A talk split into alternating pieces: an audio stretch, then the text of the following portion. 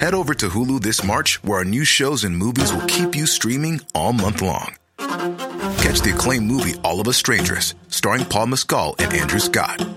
Stream the new Hulu original limited series We Were the Lucky Ones with Joey King and Logan Lerman. And don't forget about Grey's Anatomy. Every Grey's episode ever is now streaming on Hulu. So, what are you waiting for? Go stream something new on Hulu. Hi, I'm Basayo from London, and you're listening to Dane Baptiste Questions Everything. My question is Is TikTok and other social media platforms a good thing for society? Okay, here comes the show, and remember, question everything.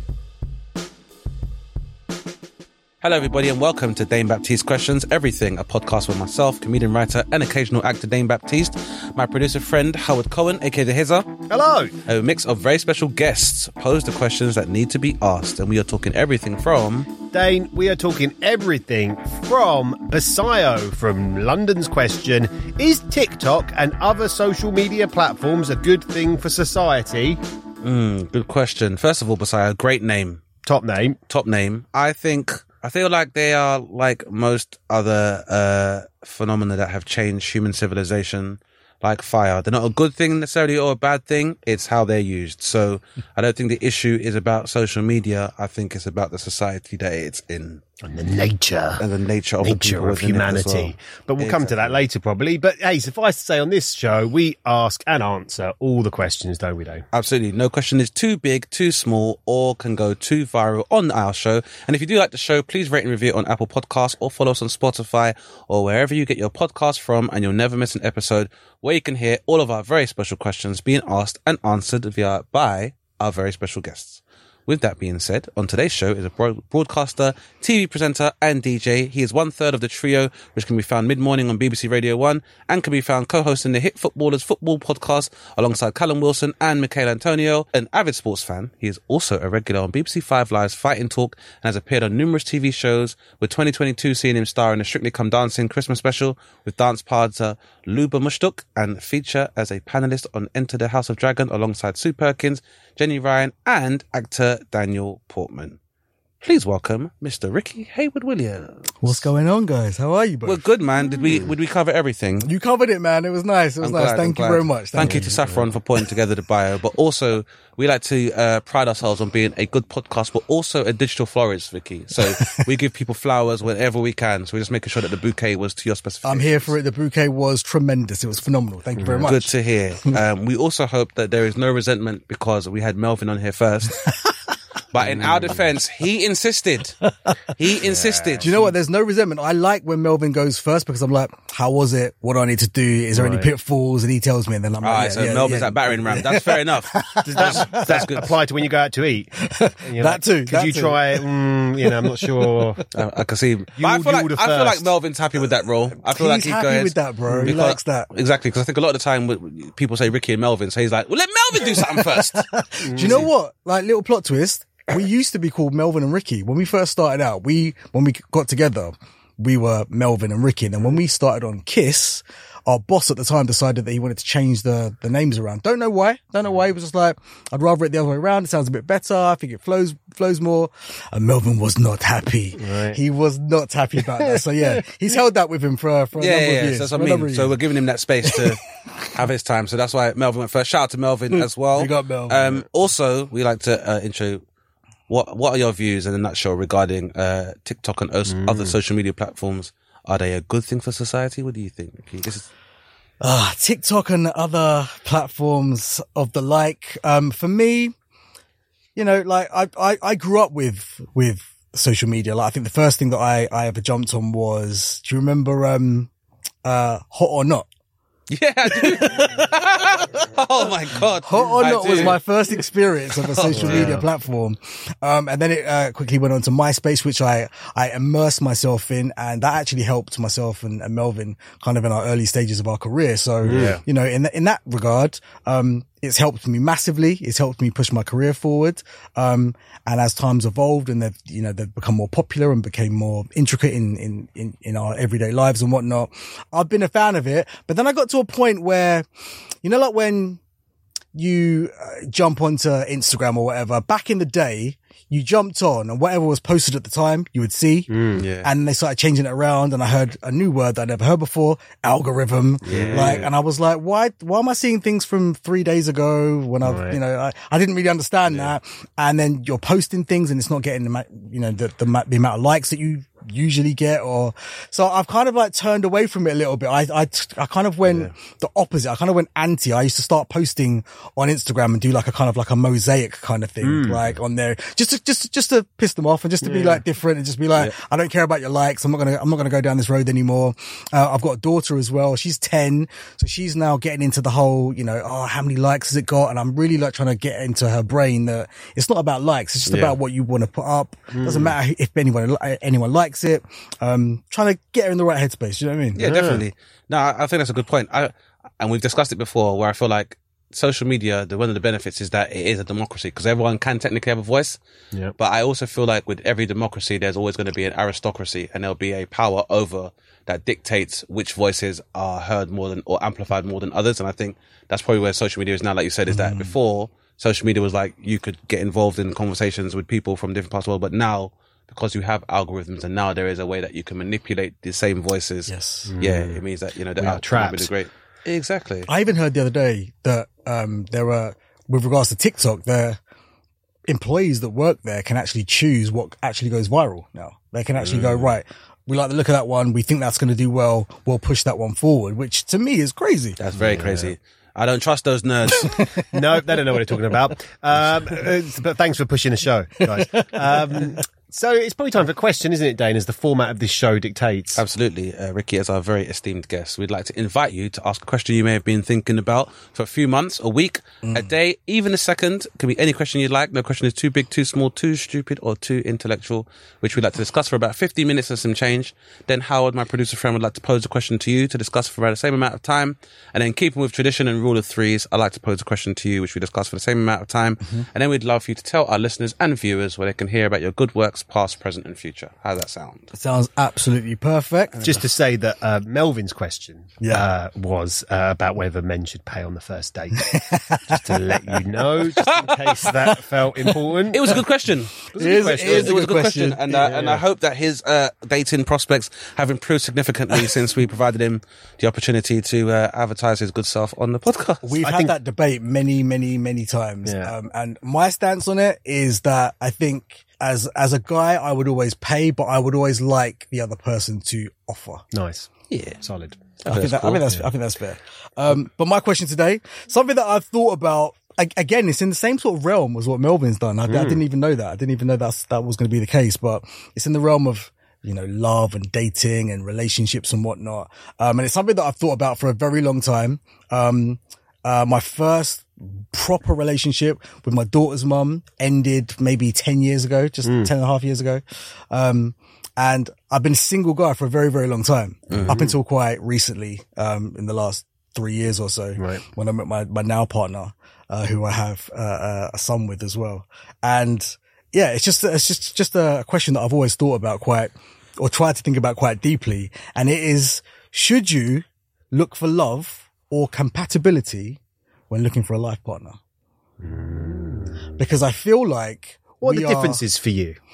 well, firstly, I'd like to say I feel like from a very early age, we're kind of groomed maybe to kind of think a certain way. I think we're groomed to think, Yeah. you know, we need to find the one. We need to find the other half of ourselves that complete us. We need to find you know, Soulmate. a soulmate, Dave. That's what I'm saying. And even if you look at, you know, fairy tales and whatnot, Cinderella, like she, yeah. she needs to find the prince to make her happy. And Yeah. there's always that, that kind of narrative that's, that's, that's pushed towards us. eyes. Fuck that. You see how tight those slippers were? um, glass slippers. And I cut my feet to ribbons. Um, Maybe But yeah. red bottoms. Red Bottoms Day. but yeah, it's it's it's a narrative that it's always um it's just made me think why are we always pushed down this road? Hmm. Or, or why have we been? And it kind of pushes you towards you know the concept of falling in love. Personally i don't think we fall in love. I think people get that mixed up. Yeah. i think hmm. we fall in lust. Hmm. I think we fall into into that realm. And i think um, you know, if you can maintain that lust and then cultivate your relationship, that's where love grows. So I think people get, you know, you watch Love Island, people are like, oh, I love you already. Oh, you're my, you're a good mate. I love you. I love. I'm like, you don't love them. Like, you don't love them because you don't know them yet. You haven't even seen them without, you haven't even seen him without makeup. So, have you checked they got any CCJs? Can Yeah. they can they even get a mortgage? Like, why are you getting into a relationship Yeah, with you someone don't that- even know what their breath smells like in the morning. Correct. And these are the small things, but these are the, the small things that make a big difference to a relationship. Absolutely. Listen. Yeah. Do you put stuff straight in the dishwasher or you leave on the fucking side? Do you know what I'm saying? Because if you put in that, leaving that on the side, you know what? Howard, this is important. That's important, important. stuff, bro. I think you're valid, you know, this thing that you made there, which is that, you know, like I think back over my life and Dane knows a lot about it. 78 internet dates to find my wife. And, you know, I think back over- good. Pretty good. Yeah. I went for it, you know. See, oh, that's that's the first time someone said that. I'm always like, this needs to be a book. But that sounds like a lot. There was there was a few, you know, different, you know, there was there was, there was other a few other relationships that came out before that. Or, you know, I've, I've, you know, I've done, done a few things. You're a dating connoisseur. I'm, I'm not bad. Yeah, I'm not bad. And and been, and, been around, didn't you? Seen a few things. Yeah, yeah. Don't tell my wife that. Uh, but um, I would say that I really did, thinking back on it, fall in love. But it was it was a boner that had ultimately fallen in love. Like there's no There you go, there you there's go. no real hiding from that. Now I look back on it hmm. because. You know, like, and obviously you can't go into explicit detail here, but you know, you, you meet someone, Yep. right? Mm-hmm. And your, their physical form obviously this happens to women as well, right? Of course. with, I'm a bloke, so I can only talk about it from. I remember a particular occurrence. I'm, you know, just it was actually like a, a networking thing for something to do with uh, media, Right. and I ended up sitting next to this this person. I was just like, oh my. God, I'm so attracted to this person, and, and like you know, I was, I was If these people went in this conference room right now, girl, I would lay you across these velvet chairs. I will take you over to that merchandise table. Oh, yeah. I'll give you more than a name tag. Um, but oh, that's too much. That was too much. Sorry. No, and, and, and I just could, I just haven't got the material based around conferences. Uh, sorry, guys. No, but look, I, I remember me, and, I- and I talked to this person after the the conference, right? And her interest in me was limited. Hmm. Really limited. Yeah. But I was like, no, no, no, I, this, I really am attracted to this person and I thought she was nice. And, you know, we then, I, I think I then Facebook messaged her, which is slightly stalkerish, but obviously shows that you're keen. You know? Yeah, yeah, yeah, yeah. And we ended up dating and we ended up having a two and a half year relationship. We ended up living together and it came crashing down. Uh, but the, the, the bit there was that, it, it- you know, if I look back on it all, if you took away that element, Mm. it was, we weren't compatible. We weren't compatible. Right. Why not? What was well, the because that- ultimately compatibility has to come from, I think, some life goals that are, you know, like in sync. And and in that case, and this is awkward but true. The career motivations of that person would not sync with mine. Yeah. And and and the truth of that, unfortunately, is that I live in a place called reality, and that person didn't, and and that's okay because maybe they found someone who can indulge that Yeah. slightly. Howard, I want you to be more specific. This is very vague. It's a good story. What did this What did this woman want to do with her life? And you were like, what is like Hell what is no. what does like Anne Hathaway do and Scarlett Johansson do? they act Yeah. very well, pretty Yeah. well. Now you probably met some people who want to do that in your life. Oh, yes, right? loads, loads and, and the loads. reality of it is, unfortunately, ladies, gentlemen, Mm. anyone, Yeah. most people aren't going to get to do it. Yeah. Yeah. yeah. And I could tell that. Trust me, I've I've heard people tell me that many times. Oh no, I'm gonna be a comedian. Interestingly, though, comedy has a different vibe to, to, to its accepting. You, you, you can perform comedy yes, at any, uh, without, uh, without, without an audition, without or- your or life casting. being Yeah. destroyed. Well, no, very easily you can destroy your life with comedy. Too, but, yeah. but like you could just be like, you know, I've talked about doing a bit of comedy myself and I had a really great time doing it for a couple of years and just, I never wanted to try and make it my job. But Yeah, like, you just- had you had realistic expectations. of it. yeah, good. Where I lived in reality, whereas like people just become, and so you know, in, in that case, you know, the, the delusion. Whereas my wife, who I talk about very regularly, I am totally in love with her, and her ambition is that you know, while she works in you know, small businesses and does you know marketing, lots of stuff. You know what? She also wants to write kids' book, and I'll support her to the rest of her life to try and get her to get one of those kids' books to happen because she's talented and she's mm. creative, and that's where your life patterns are together, man. And I think when you don't have that, you, you, you can't compensate for the stuff that, that, that you haven't got. Like, you know, you, you live with people and like, you know, it's okay that you're messy because I'm tidy, but it's good that you do the forms because I don't want to do the forms. Yeah, yeah, yeah. That's the reason me and my wife live a happy life because the, the give and take, you know, Would you say that you you guys fell in love, or did you fall in lust, or was it an amalgamation of the two? both or- for me. Uh, she was not sure for a long period of time, Yeah, and yeah. I had to work hard for about that first year. See, you cultivated it. but You listen, so you're about to, he's about to get the reveal, which is the bit where basically we we we, we were going to end it unless we stopped sharing a bed. because I've I heard kept, of this. I've Yeah, heard I kept her up all night, You're you a snorer? moving around. Really? You're Yeah, a yeah. mover. You're a fidgeter. And so Dane knows, and it happened on the second episode of this podcast. I think I was the first. I think I was probably one of the most vocally supportive people of that. K- KG, the comedian who we should get back, Yeah. uh, he was like, "Would you get a tap to leave her bed? Like, you know, like what are you a fool? Like, what is this? Your bollocks?" money is on the cabinet, Howard. Thank Yeah, you. cab fare And good um, night. Yeah, So, no. So you know, we by having that, mm. our bond is so purely like it. There is. It's wrong. This word's going to sound wrong, but there is a, a functioning element to our relationship that I think a lot of people struggle with because, unfortunately, you know, whatever scenario you're in, if you, if, you know, if for some people it will work, be sharing a bed and sharing a bedroom. Yeah. It would never have worked for us. We were able to make that work, and therefore we live happily ever after. It's funny you you mentioned that that sleeping arrangement because I I am a massive snorer. Like I s Mm. sometimes I snore so loud I wake up and I think like someone's burgling my house. Like I, I snore. Ricky, I, I, snore- am I'm saying this out of concern that you may have, you may not be snoring, you might just have sleep apnea. I, I think I might have that. I, I might have, I might need that mask that goes Yeah. over your face, Mm. like Darth Vader and whatnot. Um, and I've, you know, I've gone on, I've gone on many a flight over the years, and I've woken up like halfway, halfway in the flight, and you up and say, I thought it was extreme turbulence. That's the best kind of snorer. But they wake themselves up. and you know, you've got the air, the air stewardesses that's looking at me with like the evil eye, people Oh, around you just angry. Like, it's not a nice place to be. Mm. And when you like go to sleep, people are like, I love your show. Yeah, yeah, yeah, Wake yeah. up, you're like, get the fuck off this plane, sir.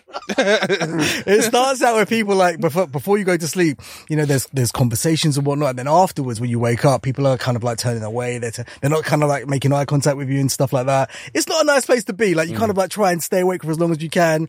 I take a hoodie with me to cover my face. It's not nice. And like, like I said to you guys before earlier, I was single for a long time, so I didn't really have to worry about like anybody sharing my bed. But when somebody did. It was like, oh my gosh, you snore. So I used to have to look, uh, make a joke out of it, be like, well, listen, like, I, I, I got my sleep. Did you get yours? Did you get yours? So when I went my, when I met my partner and she told me that she really did not mind me snoring and that it actually, she told me that she could have been lying, but she told me that it was soothing. And I was like, really? It soothes you? She was like, yeah, cause I know that you're there. It doesn't, it means that I'm not scared. I, your presence is like felt while I'm kind of like in, in mm. sleep and whatnot because I like it. And that was a big tick for me. That was a big, mm. big tick. That, that really helped because Compatible. Compatible, Howard. That's what I'm saying. Yeah. That's what I'm saying. Where do you stand on this, Dane? In terms of, well, I think Compatibility versus love, Love. slash slash well, lust. I, I think that uh, definitely the lust part is very valid, and uh, it reminds me of a quote from Chris Rock in he did in the show Tamborine when he's kind of discussing the uh, theories about uh, compatibility in love, where he said that like one of the reasons why a lot of relationships do tend to kind of uh, fail is because some people don't understand that within a relationship your role can change, and the tambourine part analogy is saying that like sometimes you're the lead singer in the group. And other times you're just playing tambourine. Yes. And he said that sometimes people don't understand that at points in time within your relationship, you have to fall back and give the breadth for your partner to grow. Hmm. And then they have to understand sometimes that there's an element of your human, creative or professional potential you might need to work on. And they just got to play the background in order for you to flourish. That's right. And he said that like a lot of the time people don't discover flaws within their partners before. They were always there, but he said you fucked, so you forgave. And I think it's a really great way of putting it. Is that like when people initially have a sexual attraction, there are other elements and flaws to somebody that you're prepared to overlook because you know in you know some people call it the honeymoon period or like you know um so yeah. But I think that um the issue with love is I think a lot of the time is the fact that uh people confuse it with commodified romance. Yes. And that's what you're saying about the whole fairy tale thing and stuff like that as well, is that people have expectations and people have a very homogenous idea about the trajectory of a relationship hmm. when that's not always the same for everyone. There are some people who might meet and fall in lust and then love or find themselves compatible enough to be married over the space of a year. There are other people who maybe need 10 years before they're able to enter into a commitment of that nature. And there's a lot of external factors that can determine that as well because on nowadays, like for example, you know, I think whether this this idea that you know women want a ring and blah blah. I think a lot of business savvy and intuitive women nowadays would be like, as nice as a ring would be, like it probably would make more sense to save up for a house deposit. For a house, correct. So yeah. I think yeah, that it's definitely changed in that respect. But I I think that uh the problem with ideas of things like love and stuff is the idea, like you said, it's the idea that if I have love, this is something we have together that's going to last forever. And I personally feel like love is an experience, probably the most profound one you can have as a human being. Yep. But by that same token, it means that you don't really own it, and you may not that experience with one person may be a year, hmm. another person might be five years. Yeah. But that time period doesn't mean that any one of those experiences are less intense than the other. You can be with someone for a year. I agree with that. And I that can call- I be crazy. chapters, yeah, yeah. chapters, chapters exactly, yeah. Yeah. And the problem is that obviously it takes the wisdom of experience to be able to have a frame of reference to appreciate them for different things. But Mm. you can have a very intense and loving and lustful relationship with somebody that lasts six months. You can be with someone who for like a five years and it can be very tepid depending on the person you are. So, um, with that being said, I think that, uh, compatibility is important. And I think it's not that those two things are mutually exclusive, but I think there are times when, when one of those experiences or energies is waning, then you need to kind of serve the other one because like I've seen my parents, my parents have been married for like over 40 years and Congrats. I've seen, I mean, I say congrats, but there are times when I'm like, I'm not sure if you two love each other. But, it's that companionship and the way that they've exactly. cultivated that love and right, there's a, and, and some of those things I think they're not included in the uh, matrices of love that we talk about Mm. because I if you my parents' relationship seems more like someone who's got like a bad appendage, like they've got like a, a shit leg, in that they complain about it all the time, but they can't imagine life without it. Yeah, so, which doesn't sound necessarily that loving and profound, but like I said, there is an element of companionship and compatibility and shared experience, which means my parents have spent more time with each other than probably anybody else that they know. And there, I think that there's a level of, uh, esteem and respect that comes with that Yeah. and a lot of proof of compatibility which most people wouldn't necessarily qualify as love but i think for any relationship it's very that is allows it to have resilience. Because mm. i think we only tend to apply the idea about love and compatibility mm. only within romantic relationships when there are platonic relationships there are familial relationships which should be as important to you as a mm. human being but you probably don't consider them enough in terms of compatibility and stuff. And i think because we don't do that that's why other relationships suffer. I think yeah.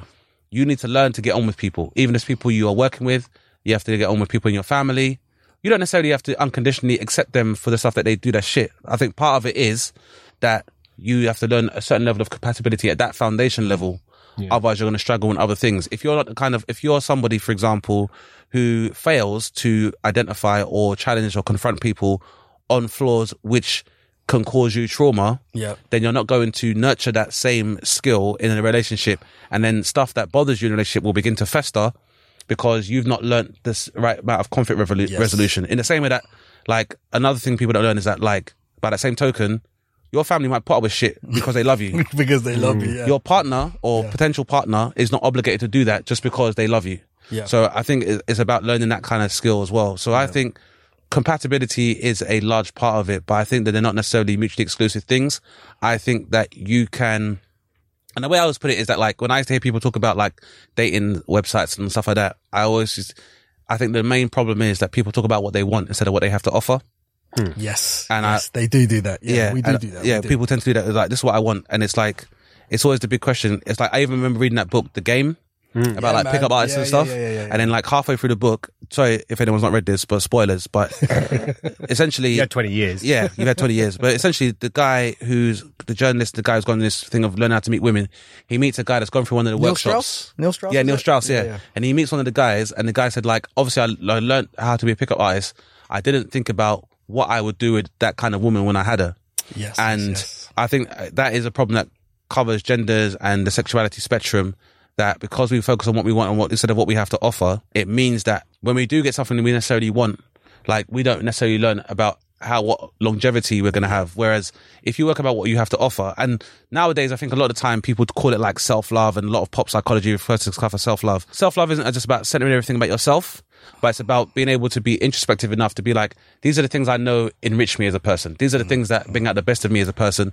These are the things that I consider traumatic. These are the things I don't like. These things make me feel bad about myself. Yes. These things make me harder to be a loving being or being a love. Yeah. So by having that knowledge, it means wherever you walk into, that same standard you set for yourself, it, it makes it uh, easier for you to apply to relationships. Yeah. I think uh, it's a great answer, and it's a great question, right? Really good question. And I, I think, but I, I think, yeah, that, uh, There's no right answer, really, is there? I think that yeah, that yeah, definitely um, compatibility and love they can both work together because I, I think that uh, I love how compatible you are. yeah, but but I think there's there's- there there is even learning that there are people in your life that you can say that to, Yeah, yeah. and they can understand the subtext of that. Yeah. And there are some people who you can say like, and they'd be like, "What do you mean?" and you you need to understand who that person is in order for you to be compatible. But I think that like love is a good thing that will fuel compatibility because there's certain things that I can do, and then, but then there's like having love and a, a respect for somebody will make you pull out that finger a little bit more, yeah, just to just to make the difference. So it's We're like. gonna- I don't have to refill the ice tray because I'm going to go back for more ice. Yeah. But I understand that the other person might want to drink as well. So it's that small thing Yeah. that makes a difference. We yeah. we are going to move on, but it is a brilliant question, and I would just add that never underestimate the allure of danger and actually how fucking stupid that is. what a ridiculous human instinct that is to think, oh, this is really dangerous. It's exciting, isn't it? That's awful. It's ruining my life. Uh, but fine. Uh, humans keep doing that because they seem to keep doing that, don't They, they? they need that stimulus to evolve. well, I they should probably look elsewhere in their lives and what's wrong. Um, we'll be back after this.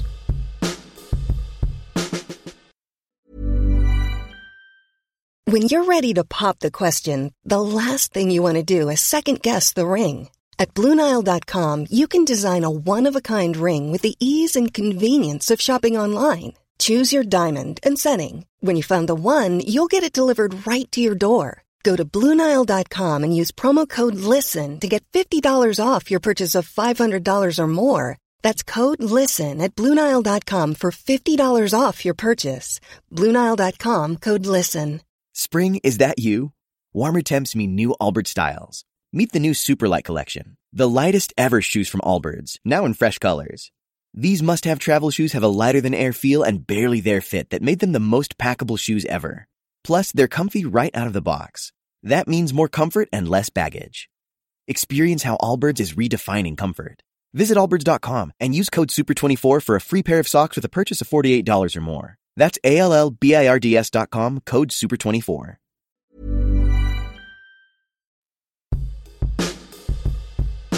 Welcome back to the show. Speaking of which, uh, what's wrong with me? Many things, but I was looking back uh, on uh, reviews for this show. Hey, listeners, why don't you review our show on Spotify or Apple Podcasts? Uh, I was looking at one here, uh, Ricky, and it says um, five stars, by the way. Well done. conversational podcast worth hearing. And the rest of the review says, spoiler alert, producer Howard has had a baby, but he keeps quiet about it. Great show. Uh, now, The end. that's, uh, that's from that's from Pointless App Reviews. Um, thanks for that, guy Thank- uh, or girl. Thanks, thanks, spoilers app reviews. Yeah, uh, uh, I assume what that person's trying to say is that I occasionally mention uh, that I've had a baby. Yeah. And do you know what? If you don't like that, fuck you, because I don't think you got anything more entertaining. Go- so you, You hear that, Saffron? I'm sorry. Yeah, yeah, Pointless stop. app reviews. yeah, thanks. How many times you make that profile? Um, but um, so listen, you've had a kid, right? Congrats. Yeah, yeah. Almost the same time as me, I think. Thank you. Yeah, yeah. I think we're a couple of months Mum- apart. Yeah, yeah. yeah. And um, I basically thought what we do, and Dane weigh in here as well when you when you when you but you- let's do a promotional talk about the quali- the good things because you know what? There's a classic thing, and it's particularly men. Who love to, you know, they say, "Oh, my wife's expecting," they'll be like, "That's your life over, mate. That's that all I fucking." had, I had a lot of that. yeah, yeah. Oh, you, but well, good luck with that. Yeah. Nonsense that you hear from blokes. Yeah. I It's what I, I've referred to it as a postnatal suppression. Brilliant. Brilliant. I think I hear an Edinburgh show coming, but um, um, no, but you know what? It's it, it, it look. I, I think it's a fascinating thing that a load of blokes, and I'm not generalising all of you, but I'm talking about pretty much all of you. Yeah. Where you know, as soon as a bloke as a kid, you know, he's gonna have a kid. Oh, your fucking life's over now, mate. Oh, okay, oh, that's the end of it. Whoa, whoa. Yeah. It is not that bad, and let's let all those blokes out there know, Ricky, it's all right, isn't it? I mean, you you, know do what? look quite tired, by the way. But I'm just, I mean, how, how, you, how after- you phrasing this question? Despite what blokes say, it's all right having a baby, isn't it? Right, there you go. There you go. Yeah. That was that was that was that was well done in the most blokey fashion possible. Um, I feel like because I had my daughter 10 years ago hmm. and I've had like, you know, 10 years of kind of like her growing up and whatnot. And she's got to an age now where she's, you know, she can kind of look after herself when she's at home. Hmm. She's, she knows what she likes to do. I can have proper conversations with her. Hmm. Loads of people were saying to me like, you made it out, bro. Like, why, why are you getting back in? You made it out. You did your time. Yeah, yeah. And I, I kind of understand that. Um, but just because I think when you meet somebody that you, that you, that you love, that you've fallen in love with, um, that you've, you've cultivated that love and whatnot, and you feel like you're in a place where you both are on the same page. Having a baby was what we wanted to do. And for me personally, I, you know, I had a daughter before and now I've got a son as well. So I've got the set, got the full set. I've got a bonus daughter as well, my stepdaughter as well. So I've got, Oh, nice. I've got three kids. Um, but yeah, man, I, I, I couldn't recommend it enough because it keeps me young. It makes me feel like, like I'm 42 now and it makes me hmm. feel like it's taking me back to when I was 32 when I had my, had my daughter. So I'm going through all of these experiences again. I'm not quite as agile as I once was. Right. I can't quite do the, yeah, if I'm walking around and he drops the dummy on the floor, trying to get that dummy while he's, while he's in my, while he's in my arms is quite tricky.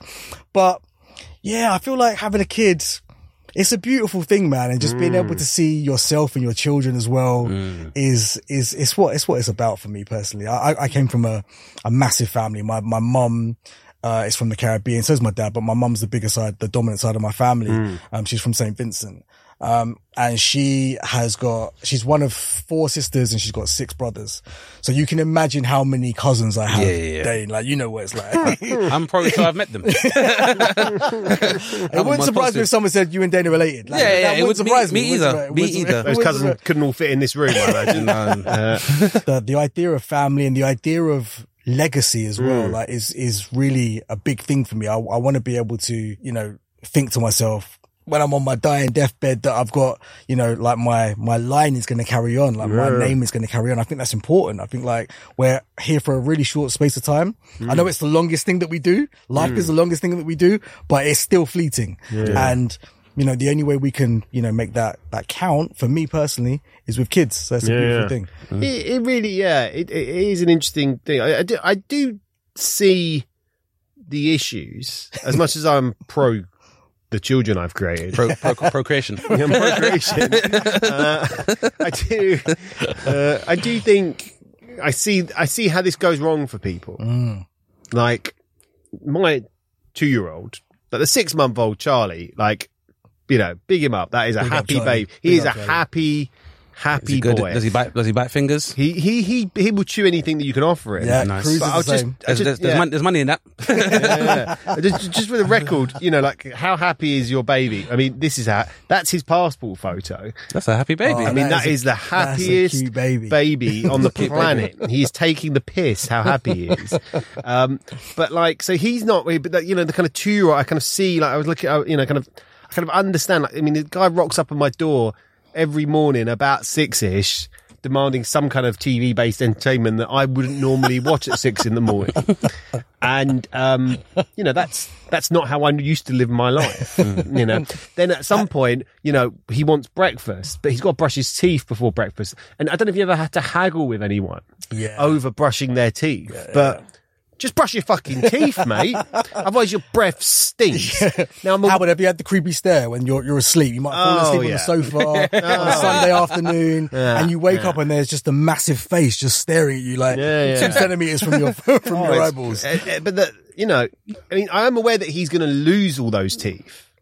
But Yeah. nobody wants to smell your, your dank breath that you haven't brushed these teeth for. Uh, anyway, then we go downstairs and, and then it's and then it's time for Crispies. You know, we've got crispy shapes and Crispies and Weetabix, and so there's a lot of options. Yeah, yeah. I cannot describe to you how complicated and messy it becomes every morning trying to sort this guy out, which chair he wants to sit in. But there's something in our connection for that period of time because no one else is hopefully awake. My, you know, my wife is in the other room, as I mentioned, with, the baby. Winning. Uh, Winning. Yeah. hopefully he's, he- they're asleep. And, you know, it's just two of us sit and, and there's this kind of like, you know, we you can't obviously hold many conversations Yeah. but the time that we have there is is unbelievably pure and and the challenge you face and this is the thing that i would say to any expectant fathers current fathers or is can you remain in the moment Yeah. With this child. Like if you can do that it is absolutely one of the most fulfilling things you could ever hope to do in your life. Because i think why people go mad and become miserable as a parent often might maybe there's external pressures hmm. things that might be going on in their lives to make it hmm. complicated. But they they they are being the cumulative effect of all of those mornings is getting on top of them. Yeah. Yeah. they want to have that day where they just wake up and they just watch match of the day yeah. and they just eat their toast I, they- I remember Kevin Hart saying something. Uh, he was like, you know, men don't really look after their kids; they just watch them. they mm. just Yeah, watch yeah, it. yeah, yeah. They're just in the background, uh, make sure they don't kill themselves, throw themselves down the balcony or whatever. you start to get to that stage where you know, okay, he's doing his puzzle. Like he's Dylan's into puzzles now. And it's like, okay, mm. cool, and I can like help him a bit, but he's kind of he's he's doing his thing, you know. Mm. But you know, when you can really be in with them and, and really interact with them, it is incredibly powerful. And like you say, you kind of witnessing. I think you said this, and it stuck with me actually. though. You said it's kind of witnessing the kind of uh, miracle of your creation. Mm. It is a like remarkable thing. Yeah, yeah, and you're you're so right about staying present in the moment because I It's hard though, right? It's really hard because I obviously I'm a, I'm a DJ as well, so there were nights where I'd have to go off and DJ. My mum was really helpful; she'd come over, she'd look after like my daughter. Hmm. I'd get back the following morning, and my daughter wants to play, but all I want to do is sleep. I want to get so yeah, and I don't know if like I'm sure loads of people can uh you know kind of you know understand what I'm saying with daughters. They, if they, if they start a game, there's no end time. They want to play like a role play kind of game where it's like, dad, we're going on holiday. And I'm like, okay, cool. Sit on the stairs. That's the aeroplane. I'm like, okay, fine. And this game will go on for it. There's no end to it. There's no way. You have to set the boundaries before you get into that. So if you're tired, that's a really spa- hard sounds space to awful, be in. It's a really hard space. I think I've got like a lot of um, nephews and, and whatnot, and you know, it's it's a bit more. You know where you stand with boys. I think yeah, they want to play Mm. football, they want to play the, the computer, they want to go outside and run around a little bit.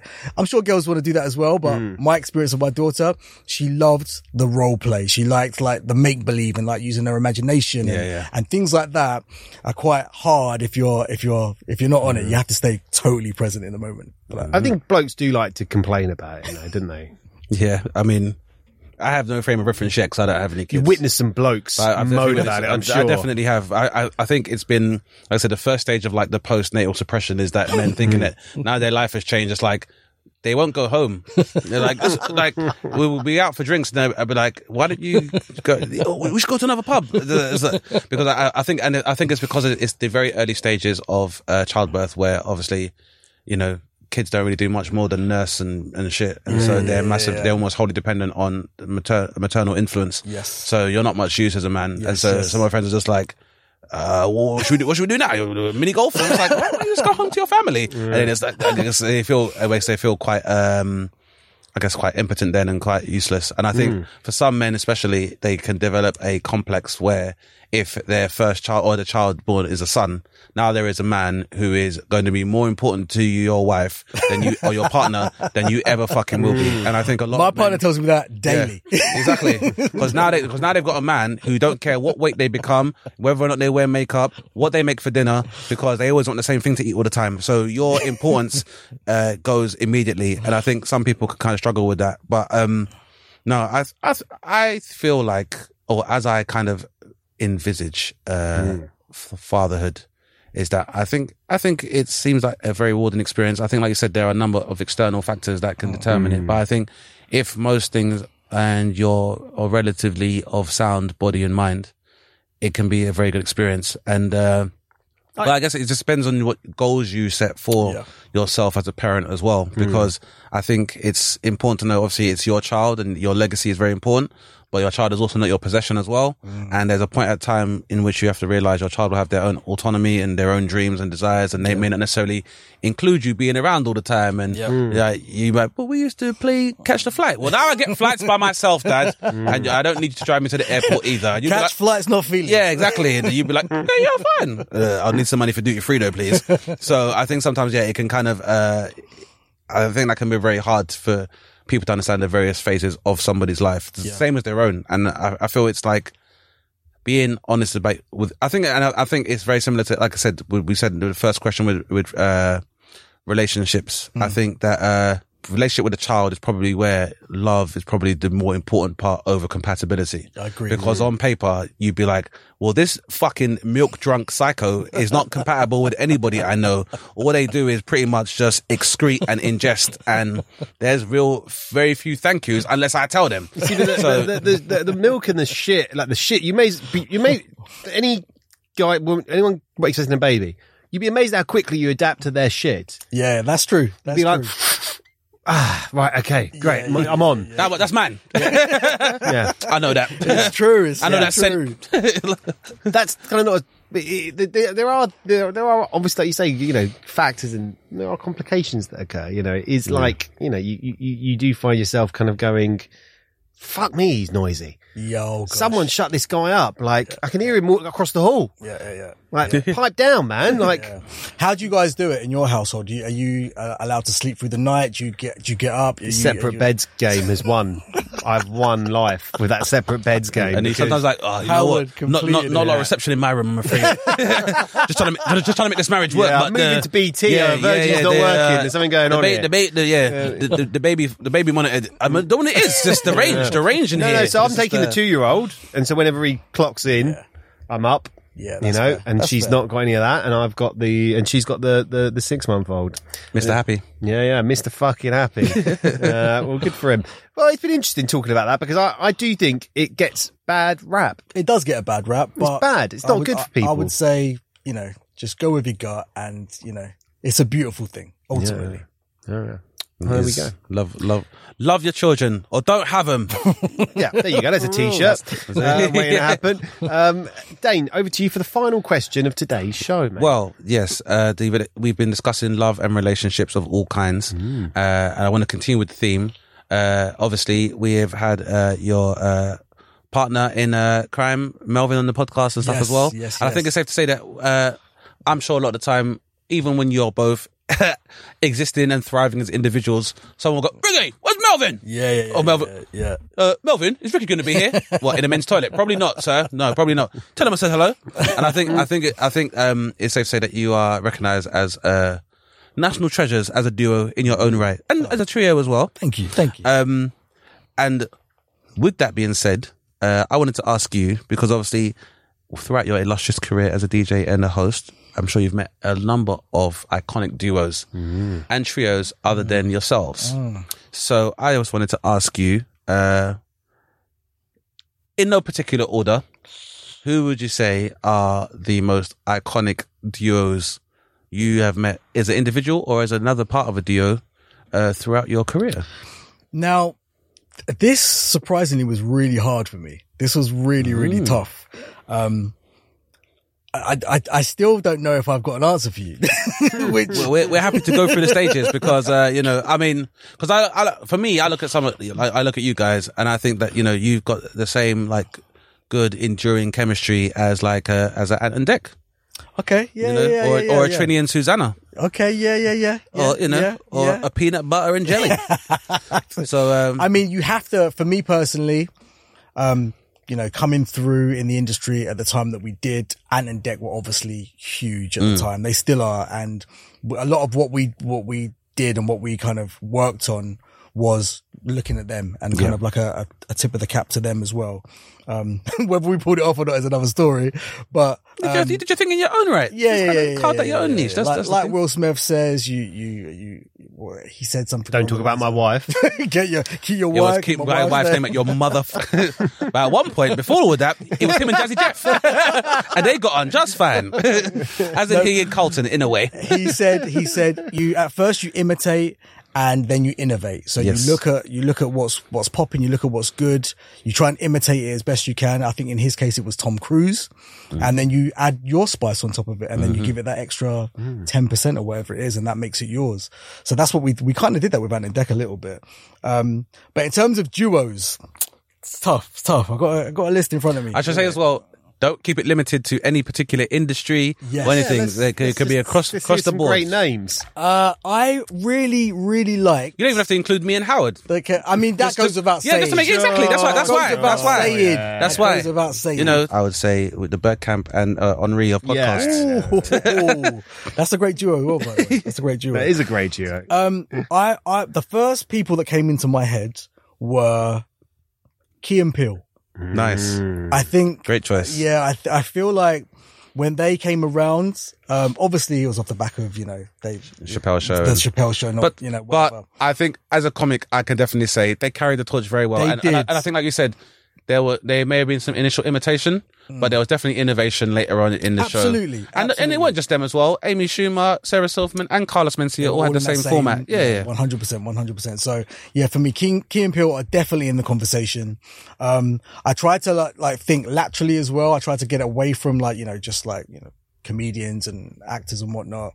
Um, uh, but I also wanted to bring it back to the UK and back to grassroots, as it were. Mm. Yeah, yeah, yeah. And I'm a massive, massive fan of Yung Filly and Chunkz. Or Chunkz Yeah, great choice. um, I, I was lucky enough to have Yung Filly come onto our, our, our radio show on Radio One.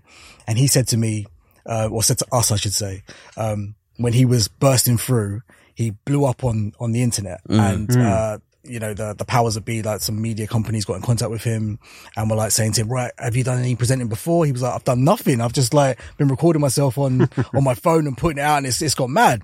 And they were like, okay, well, don't do anything. All we want you to come and like do a screen test for us. And he was like, okay. And he said, the first thing he thought of was, who can I go and watch to kind of like be a presenter, quote unquote, so that I can get this job, like put it in the bag. And he said, I watched Ricky and Melvin, which was a really nice thing for him to say. Um, but they told him, don't watch anyone. We want you to be you. We want you to be unapologetically you. And that's what I love about that generation, this generation, especially uh, Chunkz and Yung Filly. I think they are unapologetically just what you see is what you get. I feel like, I feel like when myself and Melvin kind of came through, it was a, a case of, you know, you can be, you can be yourselves, but you can't be, you can't be too, you can't be too street, you can't be too black. yeah, yeah. You have to be a little bit like, you have to appeal to like I everybody. don't want to alienate our demographic. Yeah, of, of Yeah. course, of course. So I feel I, I'm just so happy that you know we've been we're part of that process that's allowed you know a Chunkz Yung Filly to come through because I'm looking at them now and they're doing things that. I'm, I'm, I'm seeing them in adverts on, on billboards. Yeah, yeah. and They're doing amazing things. And I'm just like, it's just, it's just so nice to see. So they're on my list. It's good, man. And and I think, and I think it stands to reason, yeah, that you should definitely uh, bask in that light, man. Because you know, I even myself being forty one, like when I see these guys when they're doing like Foot Asylum and doing all these other like uh, advertisements, it's like between them and even people like KSI, it's ongoingly providing a very positive aesthetic as well. That's right. A very positive aspirational aspect to like young people. And I guess you, you know, talking about the questions we had before, that might be one of the good things about social media. Yes. Because if those guys had to go through the normal Yes. route of stage school and stuff like that, they may not necessarily have the same kind of profile. Absolutely, so, yeah. yeah, that's Yeah, a cool yeah. thing. Nice, uh, great choice. Yeah, there's some good ones, but some good names so far. Uh, but uh, the the one the duo that I'm going to go for it's questionable whether it's a duo. They I, I feel like they were. I feel like if I when I say it, you'll you'll give me a blah. You'll let you'll let me have it. But I'm going to go for uh, a duo from the music industry, and I feel like the reason why I'm going to go for them is just because their legacy, what has come on come after them, is so huge and has impacted me and my life so massively in one way or another that I had to put them in. And I've gone for Dr. Dre and Snoop Dogg. Nice.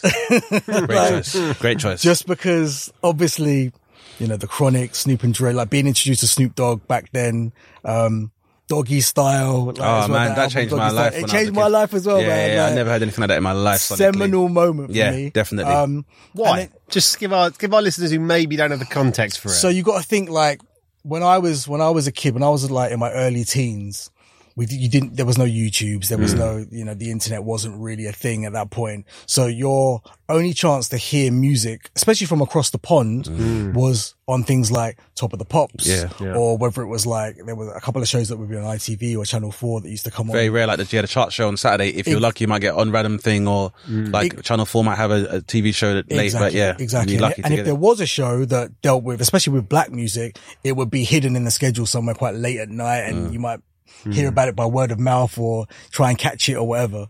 Um, so to see those guys on something like Top of the Pops for me, I think I think the first my first introduction to them on Top of the Pops, I think was or that West Coast kind of movement was Warren G. Regulate, right. yeah, and I think they got to number one. another another iconic duo. another iconic duo, uh, and they were off. You know, they were in the same camp as, as Dr. Dre and and, and Snoop. And They're brothers. You, Coast you know, thing. yeah, they're, they're brothers. Warren yeah. G and uh, Dre. and Dre. Yeah, yeah, yeah. Um, but yeah, for me, the legacy. Obviously, we know we know the storylines. We know obviously, you know that that kind of that birthed.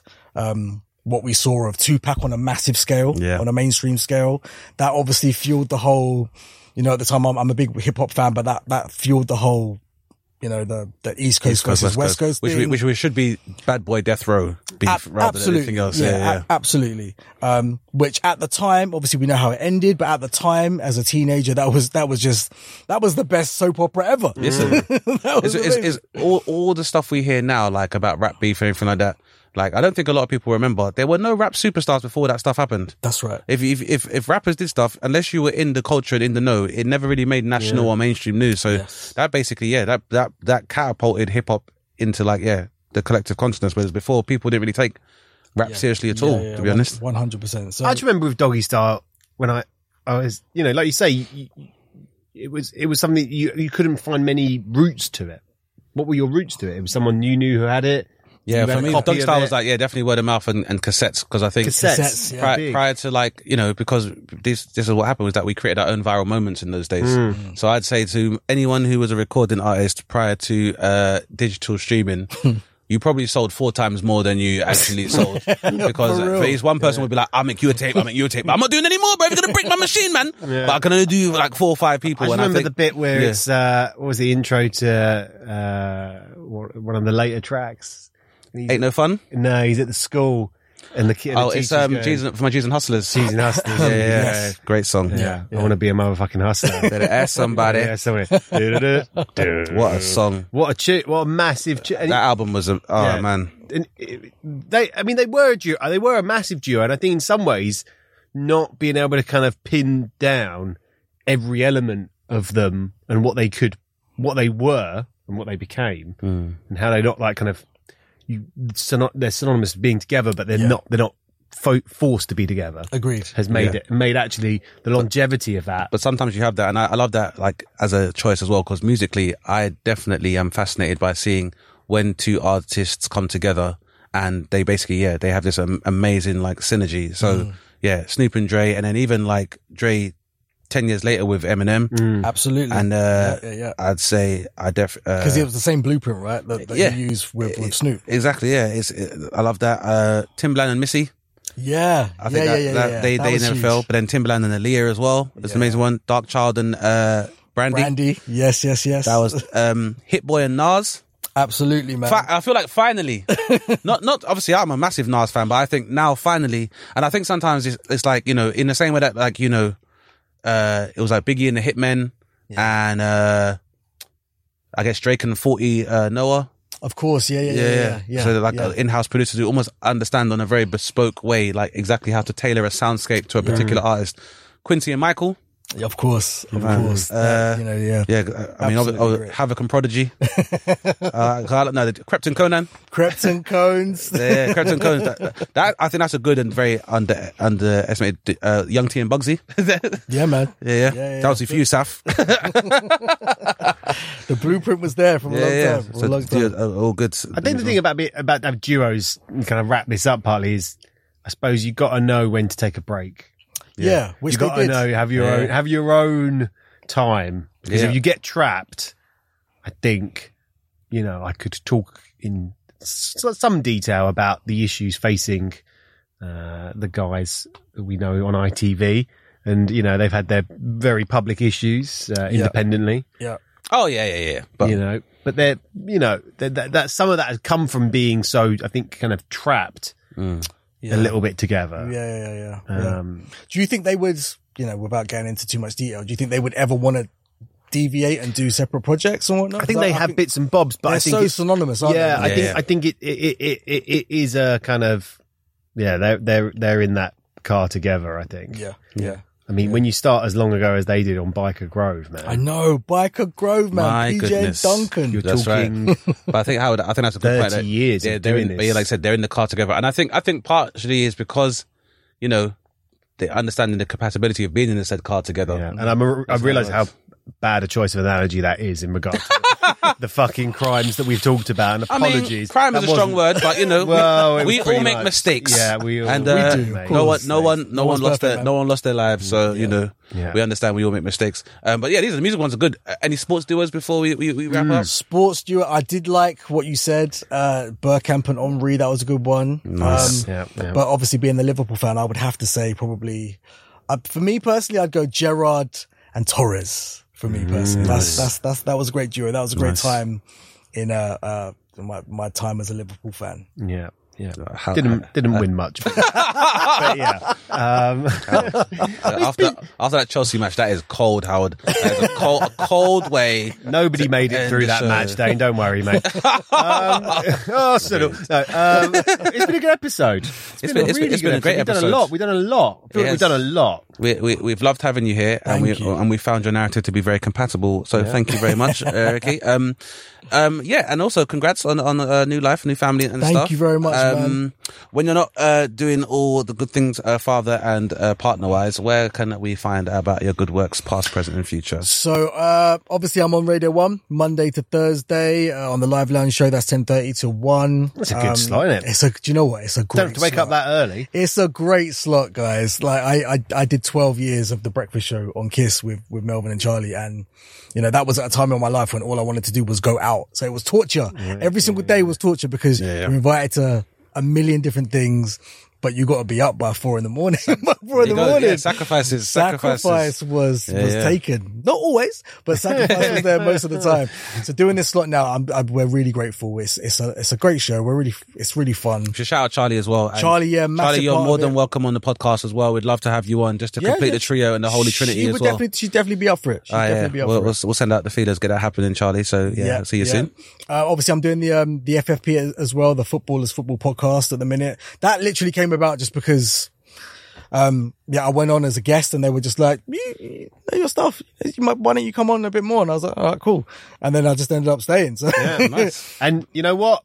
Big love for, for Michail Antonio personally. Like, I think he's a great, Oh, what a great legend! Yeah, guy. send that. Love send him that. to come on this Please show. refer him. I'll let- tell him. And tell We- him. No, we tell him. And also tell him that I- Emile Heskey and Louis Saha and Titus Bramble even. Hmm. That might be quite speculative, but he did uh, accept my request online, and uh, he seems to be living quite a nice life out in the Emirates. And I'm just saying, Titus, we would love to hear your story. Respect your work, brother, and. uh yeah, and also, yeah, we we would love to, uh, yeah, I love to have once- Michail Antonio I on. once bumped into Titus Bramble in a bar. He bumps into quite a lot of people I remember, in on, the, Ipswich. on the pitch. Uh, no offense, Titus. Come on.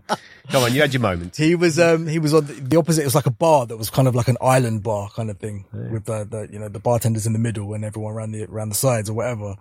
And I was on one side, he was on the other, and he just like just put his hand up, waved to me, and I was like, oh, the Titus Bramble knows who I am. That's that's quite a nice thing, and paid for all my drinks. So big up Titus Bramble. That's what I'm saying. Like, I feel like a lot of the time, one thing I've learned, especially from podcasting in general, is that, uh, yeah, you see very little what's beneath the surface on people's experiences, especially how they are, uh, how they are, um, described in mainstream media. yeah, yeah, yeah. Because, uh, yeah, and, uh, the more people we can invite to tell our story, good. So, yeah, shout you out, Titus. And, but definitely, Michail Antonio, we would love to have you on the podcast I as well. one alongside hundred percent Ricky. tell him. That would mean a lot to us, man. Uh, as much as it's meant to have you on the show as well, Ricky, man, it's been great, man. And and can I also say as well, man? Go on. You know, I'm not as young as Chunkz in Filly, but uh, no, but definitely so far as like being in the industry and creative, you have definitely been inspiration, man. So Ah, bro, that's love, definitely man. appreciate Yeah, you kind of like setting pace. So thank you very man. much for coming on the show. Big up. Thank you, Wes. Thank you.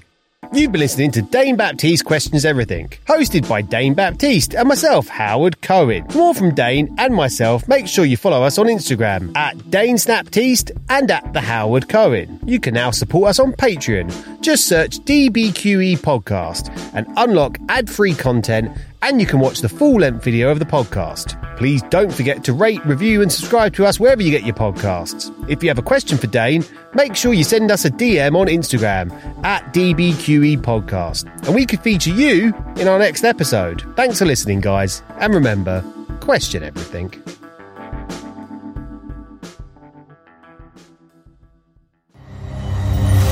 Insanity Group. Spin your passion into a business with Shopify and break sales records with the world's best converting checkout. Let's hear that one more time. The world's best converting checkout. Shopify's legendary checkout makes it easier for customers to shop on your website, across social media, and everywhere in between. Now that's music to your ears. Any way you spin it, you can be a smash hit with Shopify. Start your dollar a month trial today at shopify.com slash records.